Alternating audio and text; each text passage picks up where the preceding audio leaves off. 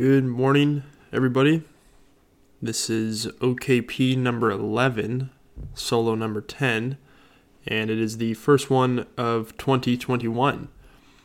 Uh, I was originally planning on recording this podcast in the evening or early afternoon, as I usually do. However, um, I was reading this book by Alan Watts, another one. Uh, and just so you know, I did take a break from Alan Watts. I read a a book called Aleph by Paulo Coelho, um, which was okay, standard Coelho uh, book. And uh, as Sandra knows now, I am a little Coelho'd out. Uh, he's got a certain style. Uh, he's a great author, but certain style that just kind of gets beaten um, over and over again throughout his books. But uh, it's an easy read and nice break from uh, the Alan Watts autobiography. And now I am reading uh, the book by Alan Watts. And I was just reading, finishing up a chapter this morning, and the subject aligned so well with what I had intended this podcast to be about that I was like, you know what? I want to record it now. Um, while it's fresh, and I've got a great, great number of passages. So part of this podcast is going to be me just reading um, some of those passages and, and reflecting on them. But I want to talk first about, or at least kind of introduce what I was intending this podcast to be about. And uh, it goes back to uh, a couple days ago. Um, Sandra and I were out in uh, this certain area back in uh, San Benancio that, that me and my buddy Austin call the pastures of heaven. Um, it's these really secluded and beautiful pastures, which um, in certain areas overlook Highway 68 and whatnot. And Sandra and I were out there spending the afternoon out there, and um, we were up on this this hill, uh, kind of overlooking Highway 68, and it's a great view of the valley that leads towards Monterey. And sitting there, just kind of meditating and just just hanging out, and and uh, I was thinking because we are in such a state of mind where so we're so present and so uh, just so present that I was really reflecting on a spiritual life um, in conjunction with the fast paced and um, I guess you could say capitalistic uh, life that we live here and our, our push to live here in, in America. And it kind of dawned on me at that point that you know my my goal is to find a way to meld together a spiritual life and a life that is uh, in some way or another uh, along the path that, that yeah we do get kind of pushed towards which is you know having being able to, to make enough money to provide for a family to provide for yourself um, and to still live and, and be in society. And I was thinking that there are two extremes on both ends, right? There's the spiritual side, which would be to uh, recuse yourself from everyday society and become uh, some form of a monk or a priest or a shaman, mystic, whatever your your uh, aspect of spirituality is, um, and just completely give up normal life, as one might say. Um, and then there's the other side, which is, uh, which I think is is where the majority of us are pushed towards and kind of blindly follow, um, is following that heavily capitalistic um, rat race lifestyle. You know, get the job, climb the job, climb the ladder, uh, make money, and, and all for the while not really understanding what it is you're doing and why you're doing it. It's just kind of like this is what we're supposed to do.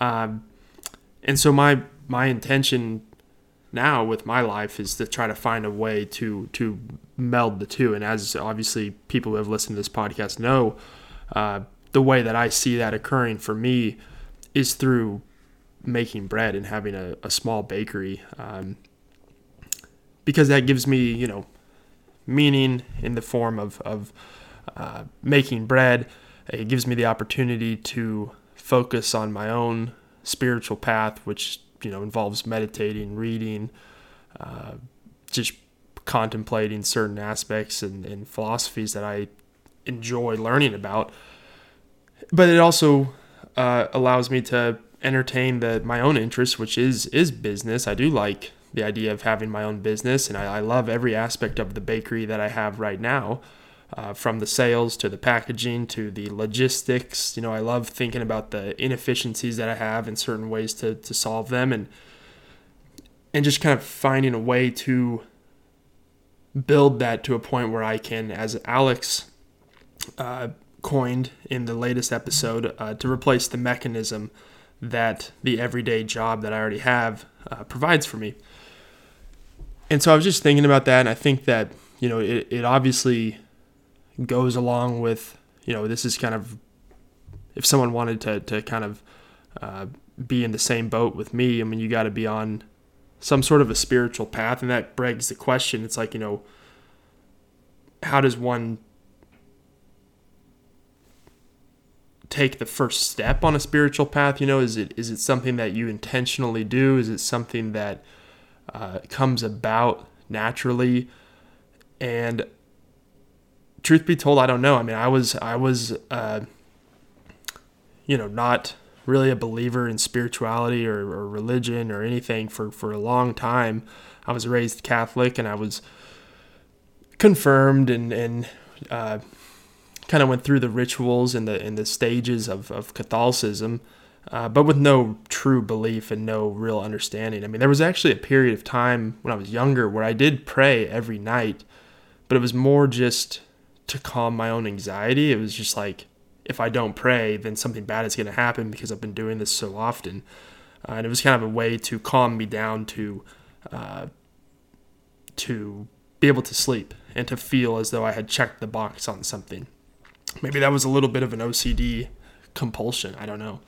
Uh, but then after that, I mean, I kind of fell into a, a, belief that, you know, things don't happen for a reason, that things, uh, you know, once you die, you die and you're dead, and then just that's it. And there's really no real point to anything. And it was kind of a, a nihilistic viewpoint on the world. And, you know, reflecting on how I came to be more spiritual or more uh, believing in purpose and believing in, in and having a meaningful life and a meaningful uh, spiritual belief, uh, I would have to say that it, it really, for me, it did come naturally. I mean, I kind of have spoken about my own integration into Buddhism and my own interest in Buddhism, and not exactly sure why. Uh, that interest was piqued uh, back when it was, which was back in 2011 or 2012. Uh, and why did it maintain itself in me throughout uh, my life up until now, where I've really started to dive in and, and understand it?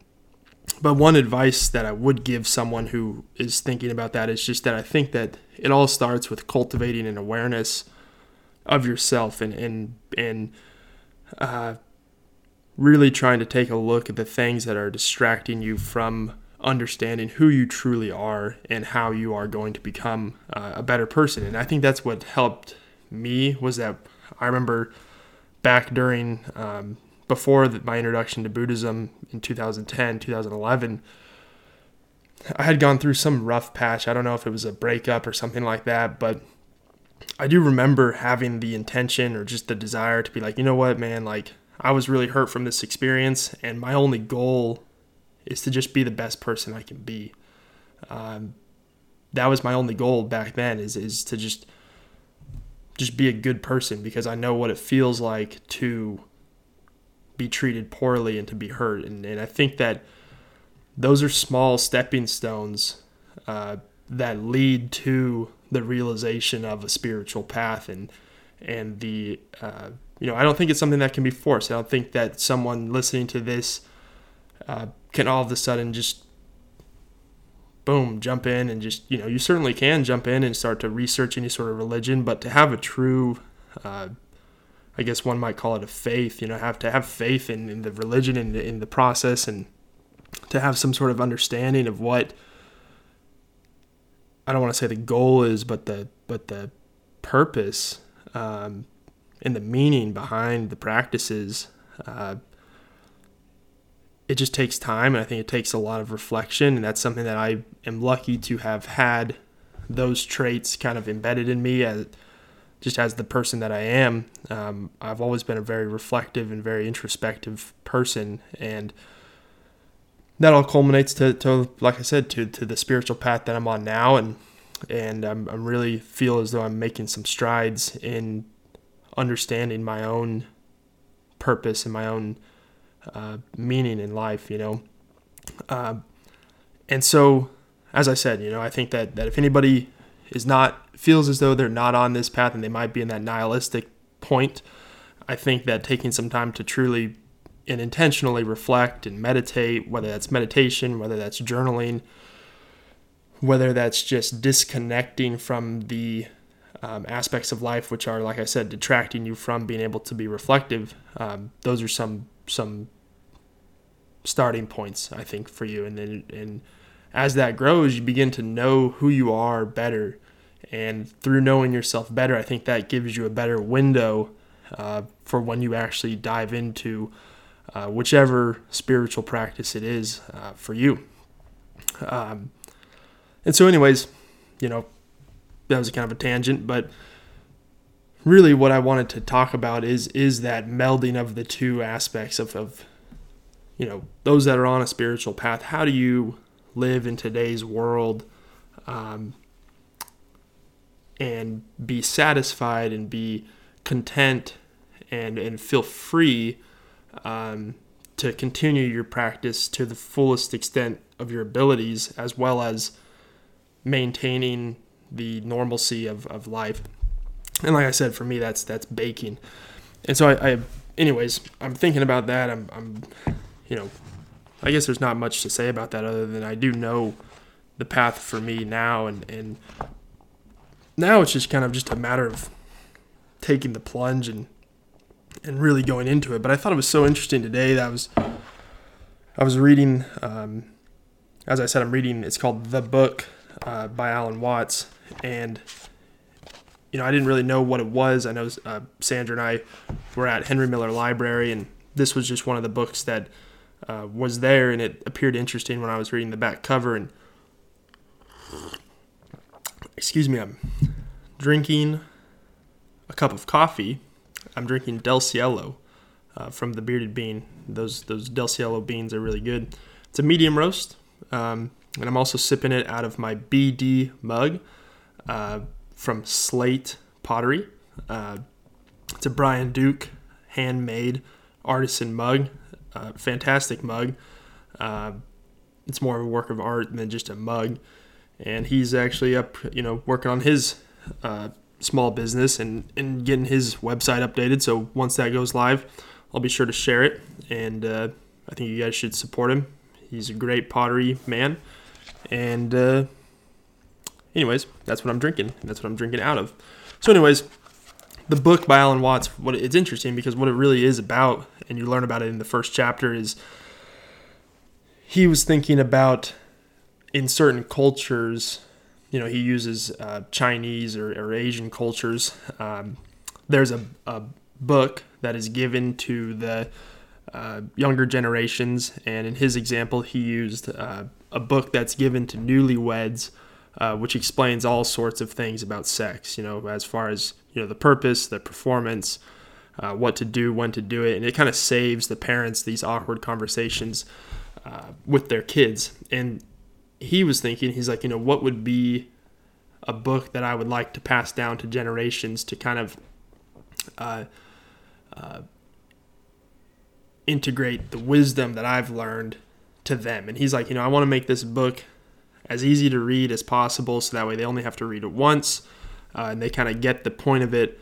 And it's just something that he says, hey, look, when you're at this age, I'm going to give you the book. And that's exactly what the title is, is just the book. And so, what this book is about is essentially grappling with the uh, idea of existence. And it's kind of like that. You know, I've mentioned it before. Uh, it's kind of like that. You know, that question that I have for people sometimes is is, you ever have that moment where you're just like, oh shit, uh, I'm alive, I'm conscious, I'm you know, it can be very anxiety provoking and it has been for me in the past, but I mean, it's just something that I don't think people really experience uh, on a frequent basis, which is just like the realization that, dude, you actually are alive and you're, what is this? You know, what is it? What are we doing here? Um, and that's what this book is about. And so he has, you know, the first chapter and then he kind of goes into the second chapter, which is, uh, it's called How to Be a Genuine Fake and he's talking more about how this uh, how society's current view on existence came to be um, which is the idea that we are separate individuals as opposed to uh, you know he uses the word the whole and and essentially what he's talking about is that consciousness and the human spirit is all part of the same thing. You know, we're all interconnected uh, with everything in the world, you know, uh, everything within nature. And society today tries to, uh, he calls it a double blind because society essentially tells us to be an individual, to be a fr- to be free. Uh, however, you do have to conform with our own normal standards, uh, and so it's. I'm telling you, hey, you know, go do what you want to do be free, uh, be your own individual, but at the same time conform with that. And so it's like you're blind from telling me this, and now I'm blind because you're telling me how to do it. But then I get to a certain stage and, and certain maturity in life, and I realize like, hey, this is just weird. Like it's kind of like I explained. You know, I talked with uh, Alex. Um, I've talked in previous podcasts where when I was in Santa Rosa, um, I had my first real job, I was kind of like taken aback, you know, like this is it, you know, this is what I was told would be the ultimate attainment. Um, and, and it's really, it's really not, it's not that fulfilling. It's not as meaningful uh, to me at least. And, uh, it's a paradox. It seems as though. And so anyways, he's kind of going through that and how it came to be in the second chapter. And, uh, let's see here. Let's see, where do I want to start? Um,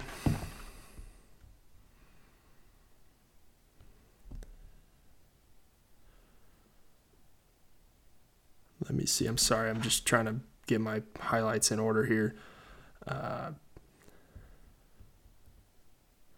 so he says, to manifest individuality, every branch must have a sensitive connection with the tree just as our independently moving and differentiated fingers must have a sensitive connection with the whole body. And so here he's talking, right, that human consciousness and human experience um, is like the tree, and each individual is just a branch from that tree. However, to truly be able to kind of manifest your own individuality you do have to have this connectedness with an understanding that you know we all are in this together and we all are one. Uh, you know and he's talking about how society today wants to essentially you are the branch but you're also cutting that branch off. And all that's doing is just increasing your own anxiety for the coming crash. And i'll get to that, that passage uh, in a second here so he says if, then, the differentiation of individuals is of great value, on the principle that variety is the spice of life, this value is not going to be enhanced by our self contradictory definition of individuality. Our society, that is, we ourselves, all of us, is defining the individual with a double blind, commanding him to be free and separate from the world, which he is not. For otherwise, the command would not work. Under the circumstances, it works only in the sense of implanting an illusion of separateness, separateness, just as the commands of a hypnotist can create illusions. And I like this part coming up. Thus, bamboozled, the individual, instead of fulfilling his unique function in the world, is exhausted and frustrated in efforts to accomplish self contradictory goals. Which is essentially what Alex and I were talking about, which is that you get into these rat race type jobs and you just are kind of like, as Alan Watts says, exhausted and frustrated because you're not free and you're not really expressing your own individuality. You're just stuck in this rat race. And so he continues is exhausted and frustrated in efforts to accomplish his self contradictory goals because he is now so largely defined as a separate person caught up in a mindless and alien universe. His principal task is to get one up on the universe and to conquer nature.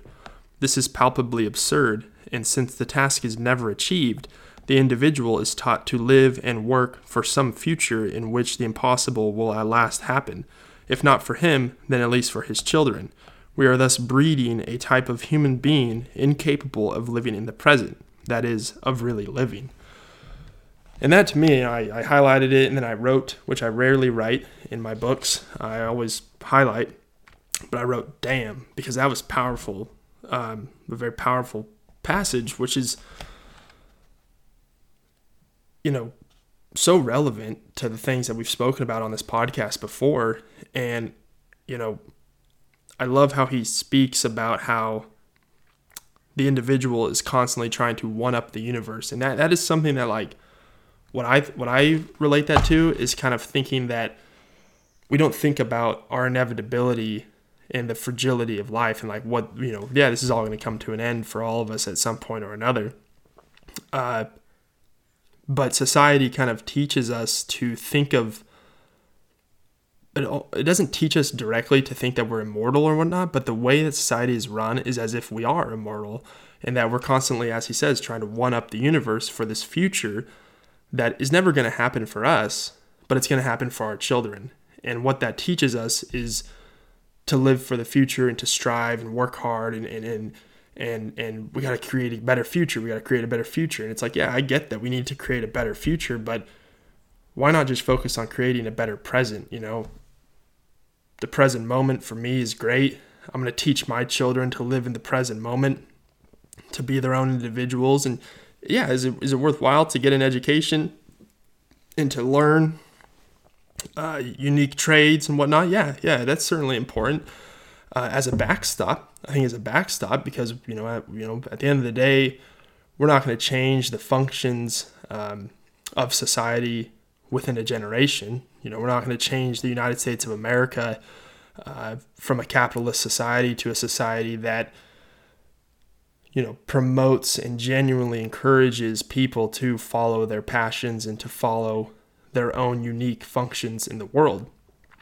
Uh, and so I think that's very interesting how he talks about one upping the universe and how we're just kind of stuck in this cycle. And so let's see, he continues for unless one is able to fully live in the present, the future is a hoax. There is no point whatever in making plans for a future which you will never be able to enjoy. When your plans mature, you will still be living for some other future beyond. You will never, never be able to sit back with full contentment and say, Now I have arrived. Your entire education has deprived you of this capacity because it was preparing you for the future instead of showing you how to be alive now. I'm sorry, these are these are long. This is a long passage, but I got one more passage. Stick with me. In other words, you have been hypnotized or conditioned by an educational processing, processing system arranged in grades or steps, supposedly leading to some ultimate success. First, nursery school or kindergarten, then the grades or forms of elementary school, preparing you for the great moment of secondary school.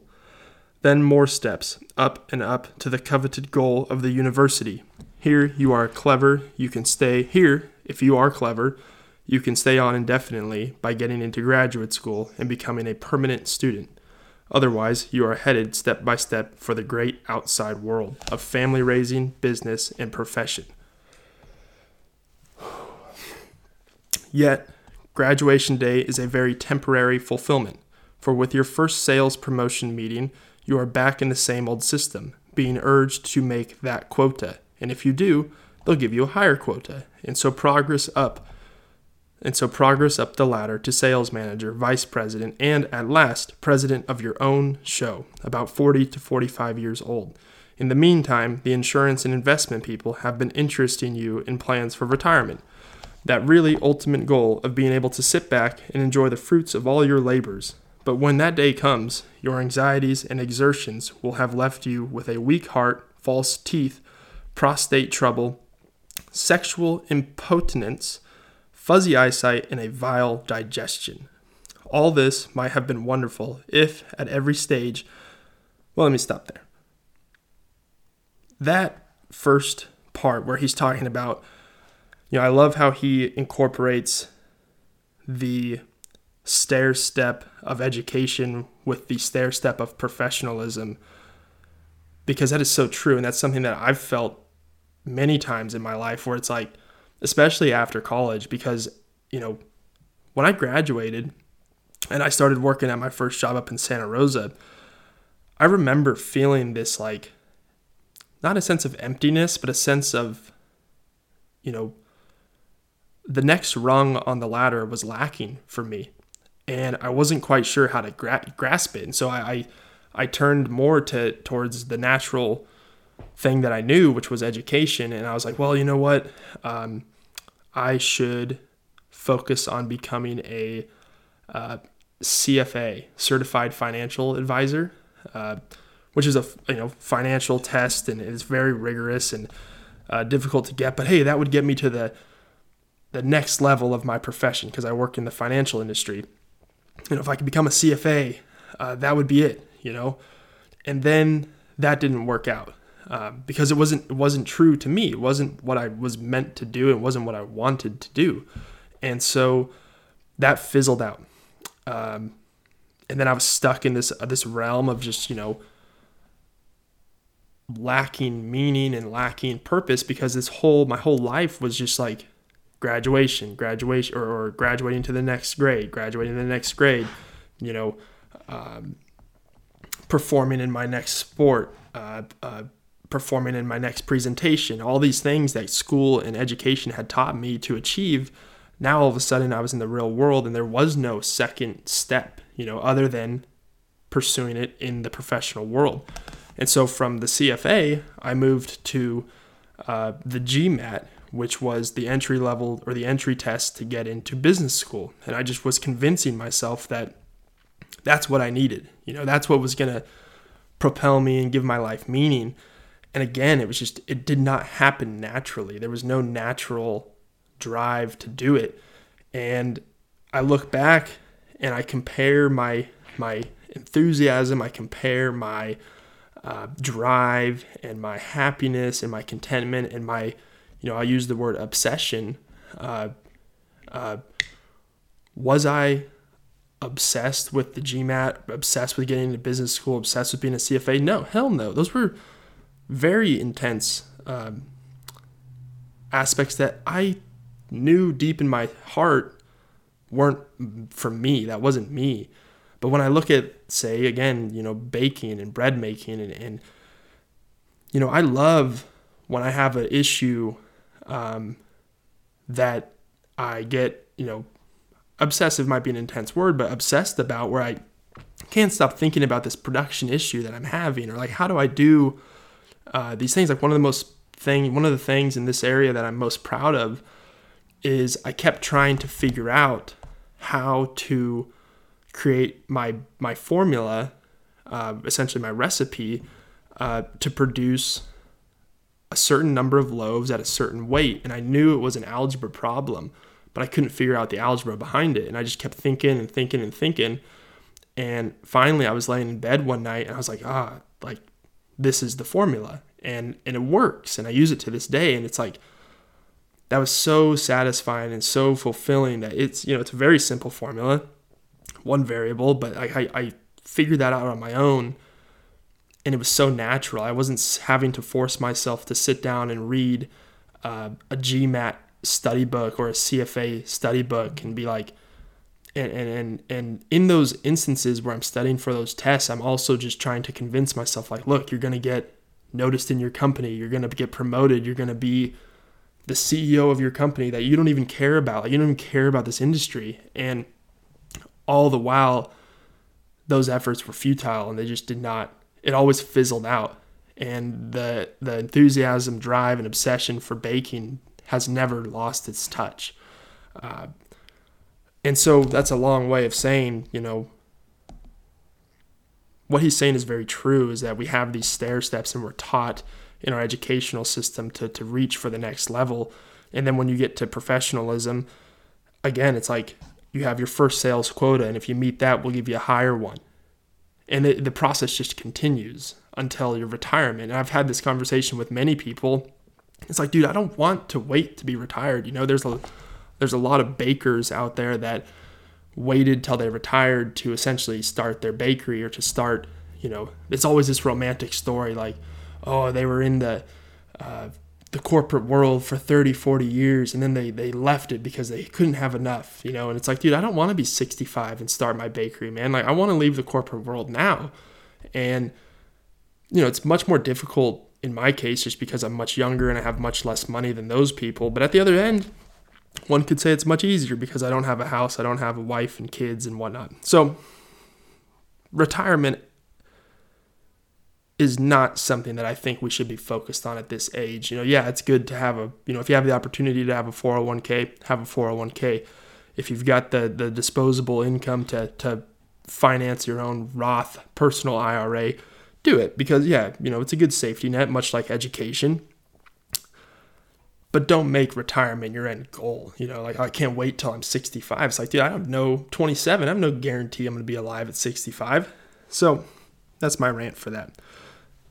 Because at, at, I'll keep going. Because at retirement, as he says here, you might have a weak heart, you might have false teeth, prostate trouble, might not be able to get your dick up. That's not fun, man. That's not fun. Like I want to have all those things working well while I'm, I'm in this this game, this game of, of, of meaning and this game of spiritual growth and just, I don't know, I get fired up about it. So he continues. All this might have been wonderful if, at every stage, you had been able to play it as a game, finding your work as fascinating as poker, chess, or fishing. But for most of us, the day is divided into work time and play time, the work consisting largely of tasks which others pay us to do because they are abysmally uninteresting. Therefore, we therefore work, not for the work's sake, but for money, and money is supposed to get us what we really want in our hours of leisure and play. In the United States, even poor people have lots of money compared to the wretched and skinny millions of India, Africa, and China, while our middle and upper classes, or should we say income groups, are as prosperous as princes. Yet, by and large, they have but slight taste for pleasure. Money alone cannot buy pleasure, though it can help, for enjoyment is an art and a skill which we have little talent or energy. so again, I think he just he just he just honing in on the point that it's so important to be able to find and cultivate work that is meaningful and playful and interesting to you. And I think that you know even this this part here, I don't know if it's his if it's his intention, but to to remind us that you know even the poorest people in America are rich in when compared to other countries. And I think, you know, one of the things that has plagued me the most is that, you know, America's society has basically ingrained you with this idea that you can never have enough money and that that you always have to be working and that you need to be safe and secure when in reality like many of us and many of the people that are listening to this podcast have good jobs and are in a sense, very wealthy financially.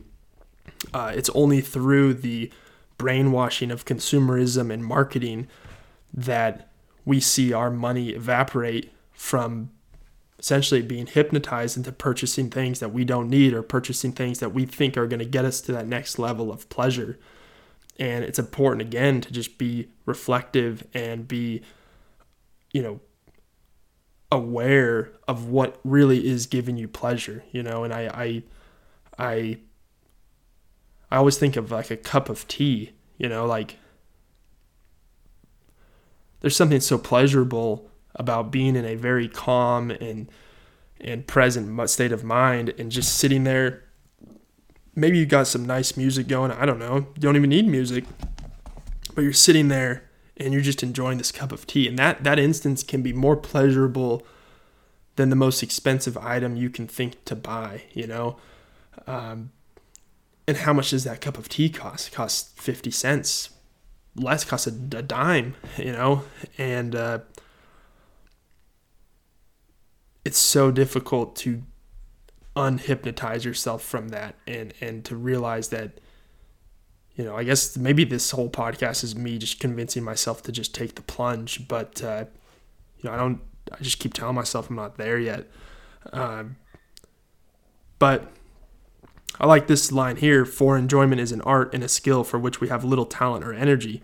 And then he kind of goes on and he talks about basically like how we have all these you know super fine silks and clothes and and we have these fine decorative you know uh, items and materials uh, but nobody really knows how to really use it. You know he's like saying like oh yeah we've got all these great clothes and all that stuff but the average man and average woman or average man you know they, they dress as though fucking those clothes don't exist, you know? And he says here, he's got this line, he says, Women are slaves to the fashion game with its basic rule, quote, I have conformed sooner than you. I'm like, dude, that's a pretty powerful quote because it's like, it's very true. It's like, I'm better than you because I conformed earlier than the mass, you know? Uh, you know, he has this other line For our pleasures are not material pleasures, but symbols of pleasure, attractively packaged, but inferior in content. He also talks about how it's funny that America is viewed as this materialistic world when he's like, or this materialistic society, when really, you know, we kind of suck at materialism because, like, the only, he's like talking about the only real, true, fine, fine goods are those that are are forced to be so elegant because of their price tag. You know, take like a very high end jet, um, for example, you know, it's gonna be very nice. Or he says, you know, aircraft, computers, space rockets, and scientific instruments. Um,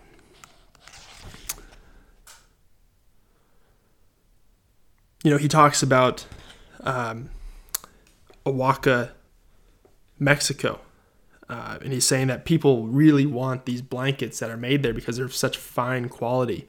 Uh, however, people in America get frustrated because so many people are placing orders for these fine blankets that the very thing that is making those blankets so fine is the limited amount of, of blanket artists out there that are able to make these blankets, and that in order to fulfill the mass amount of, of orders, the quality would have to deteriorate. And he's saying, you know, it's interesting how, you know, people don't understand that. And here's this quote here. I didn't highlight it, but I found it. Nevertheless, it strikes me more and more that America's reputation for materialism is unfounded. That is, if a materialist is a person who thoroughly enjoys the physical world and loves material things, in this sense, we are superb materialists when it comes to the construction of jet aircraft, but when we decorate the inside of these magnificent monsters for the comfort of passengers, it is nothing but frippery. High, high heeled, narrow hipped, doll type girls serving imitation warmed over meals.